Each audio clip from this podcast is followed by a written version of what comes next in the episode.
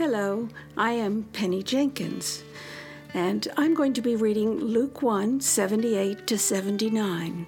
Our God is merciful and tender. He will cause the bright dawn of salvation to rise on us and to shine from heaven on all those who live in the dark shadow of death, to guide our steps into the path of peace. As Christmas approaches, songs of peace often emanate from our lips. But do we know what peace looks like? Then, what, when we initially wrote these devotionals, there was much talk of war in Iraq, even as our nation continued to struggle with the problems in Afghanistan, Palestinian areas, and Israel. Today, 17 years later, we still are dealing with the remnants of those wars. And in other corners of the world, peoples and countries spend their precious resources to take the lives and livelihoods of their neighbors. Despite the current state of the world, the Christmas journey calls us toward peace. But what does peace look like in a world so torn apart? Isaiah 65, 18 to 24 offers these, this alternative for our world. Celebrate and be glad forever. I am creating a Jerusalem full of happy people. I will celebrate with Jerusalem and all of its people. There will be no more crying or sorrow in that city. No child will die in infancy. Everyone will live to a ripe old age. Anyone a hundred years old will be considered young, and to die younger than that will be considered a curse. My people will live in the houses they build. They will enjoy grapes from their own vineyards. No one will take away their homes or vineyards. My chosen people will live to be as old as trees, and they will enjoy what they have earned.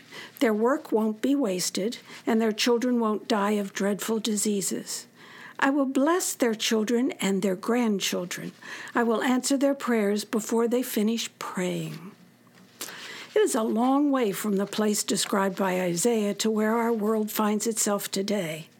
And yet, it is not an impossible journey from here. To paraphrase a former National Security Administration official, we can bomb Afghanistan and chase Al Qaeda around the world, but we will fail if we do not see that the best deterrent against terrorism is hope.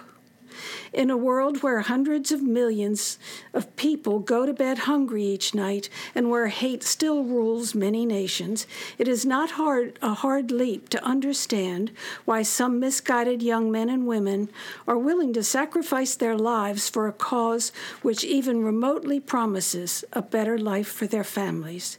They are literally hopeless.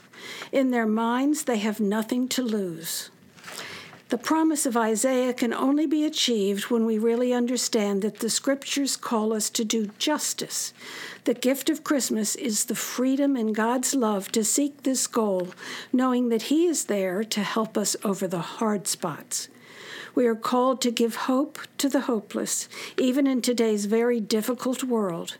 Clarence Jordan offers some guiding words for those who commit to take on the daunting task of working for peace in a troubled world. He, he said, It seems to me that he, Jesus, said something like this Fellows, this is it. You think you've already been through a lot, you're just getting started. As you walked up these steps and came into my kingdom, I made it clear to you that you were there by making an all out commitment I charge you now to be faithful, cost what it may, but don't let them scare you or bully you or make you back down. Rejoice that you've been counted worthy to be on our side. You're in a great company of prophets whose glorious past stretches back to the beginning of time and whose future has no end. So go to it. I'm with you. Let us pray.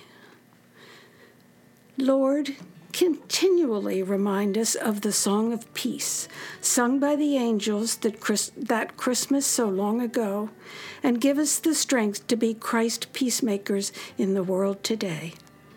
Amen.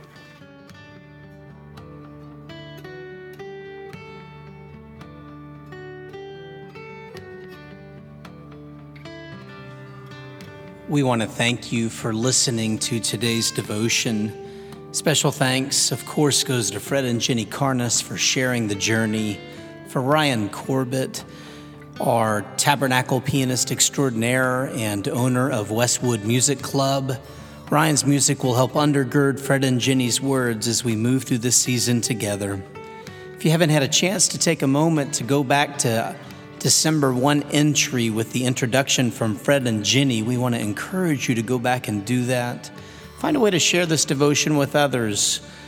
And by all means, if you're interested in the written text, you can find that through the blog section of our church website. Hope you're having a fantastic Advent in this season of reflective anticipation.